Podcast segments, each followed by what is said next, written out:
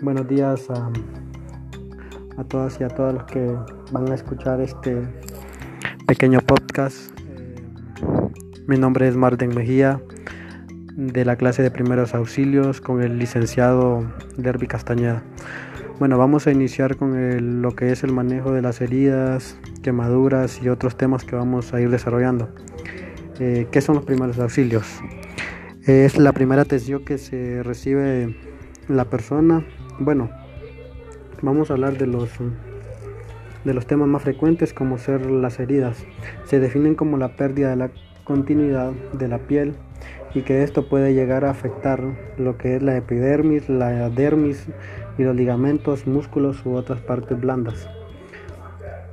Bueno, los tipos de heridas se diferencian depende de su forma con el que fue la herida. Por ejemplo, tenemos la pulsante, que puede ser con cualquier objeto, como ser un martillo, eh, una piedra, otra, eh, entre otras cosas. Estas pueden atravesar varias capas de la piel, pero su diámetro es un pequeño. También tenemos lo que es heridas cortantes.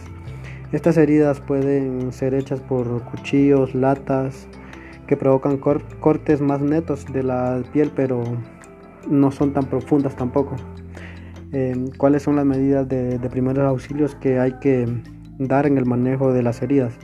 Eh, como en primera tenemos que dar un buen lavado de manos, lavar la herida con agua y jabón o suero fisiológico, eliminar los cuerpos extraños que no estén, que estén incrustados como ser piedras, o granos, supongamos como de maíz que tengan de, de, arroz, perdón.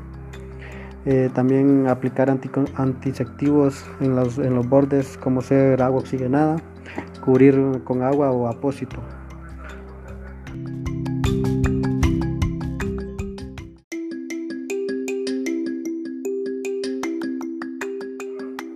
Bueno, siguiendo con este tema vamos a hablar también sobre lo que es las hemorragias. ¿A qué se refiere? Se refiere no necesariamente a un sangramiento muy grande, pero sí se habla de una pérdida de sangre. Existen tres tipos de pérdida de sangre, eh, las cuales son de un vaso arterial, de origen venoso o de origen capilar. Bueno, se puede diferenciar fácilmente la mayoría de las personas que sufren heridas generalmente son de origen capilar. Por ejemplo, el corte de un dedo se puede cortar con una hoja de papel. Es una, sangre roja que, sale poco, sale poco, no mucho, o sea, no sale en gran cantidad. Cuando la sangre es roja oscura tiene características de ser de origen venosa. Es de precaución, las hemorragias deben contenerse. Pero la más preocupante de todas es la de origen arterial, y ya que es la que distribuye la sangre por todo el organismo de, nuestro cuerpo. Es una sangre roja brillante, generalmente sale pulsátil, que bueno, esto quiere decir que sale como a chorritos. Esto es la más importante que hay que contener con un tipo de, como un tipo de hemorragia. ¿Qué es lo que hay que hacer? ¿Cuál es el manejo para los primeros auxilios? Es una comprensión en forma directa en donde está el sangrado. Esto puede ser con los dedos de la mano, siempre protegiéndose de no tener contacto con la sangre. O las medidas para, las medidas para detener una hemorragia son la comprensión en forma directa, compresión con apósito compresas, cubrir con vendajes, evaluar el traslado o servicio de, para una urgencia. Las hemorragias con riesgo vital, esto tiene que acudir al, hospital rápidamente. Es un sangrado de la extremidad y esto no, no se logra detener. La sangre sale profundamente desde la herida.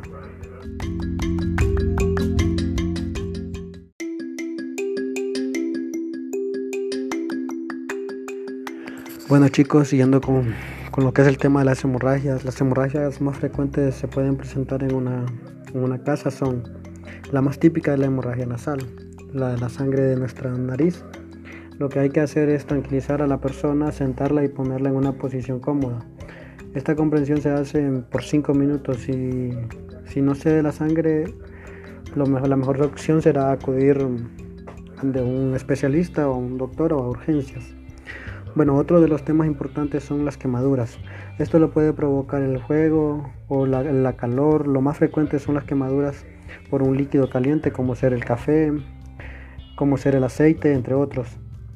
Las quemaduras es una de las lecciones que se produce en la piel o mucosa debido a la acción de distintos agentes causales como ser sólidos, líquidos, gases o vapores, electricidad y fuego o calor.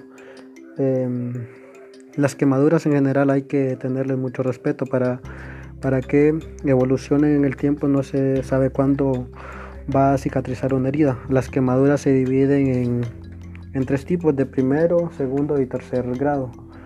Las más conocidas y más mm, respetadas por todos, por todos viene siendo la quemadura tipo A o superficial, la quemadura AB o intermedio y la quemadura B que es la más profunda. La quemadura de tipo A es la más común que hemos tenido todos, afecta solo la capa superficial de la piel, la zona de enrojecimiento y, y gran dolor. También puede producir inflamación. ¿Qué pasa cuando la quemadura es un poco más profunda? A esto nos referimos cuando la quemadura es, es de origen AB. Afectan la epidermis y la primera capa de la piel, la zona con calor, rosado o pálido.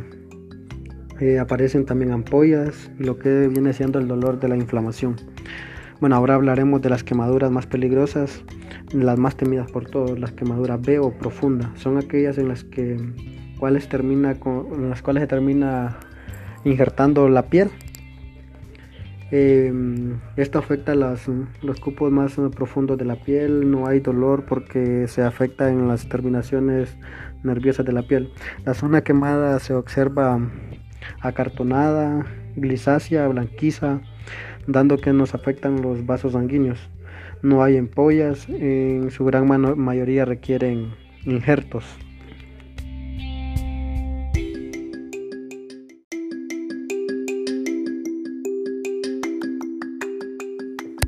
Eh, lo que vamos a, usar en los primeros auxilios para las quemaduras son eh, colocar una zona que, la zona quemada bajo el chorro de agua fría por lo menos por unos 10 minutos.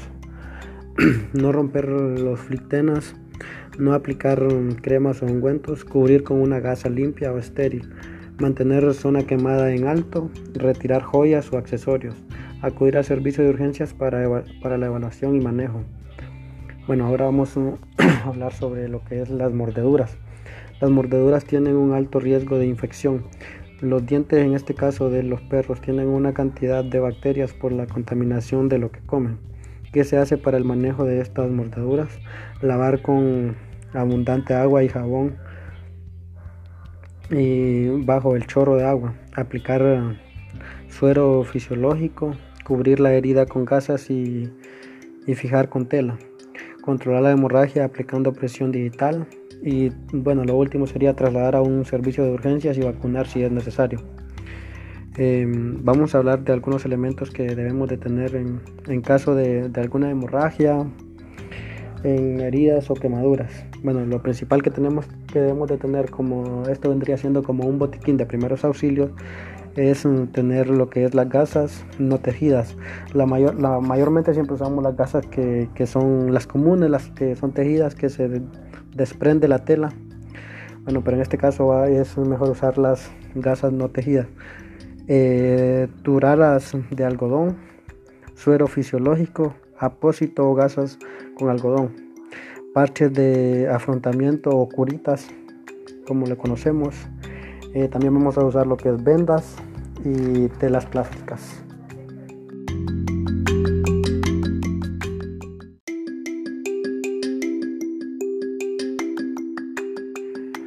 Bueno, terminando con lo que es el tema de, hemorragias, quemaduras y mordeduras, vamos a seguir con lo que es la mordedura de una serpiente.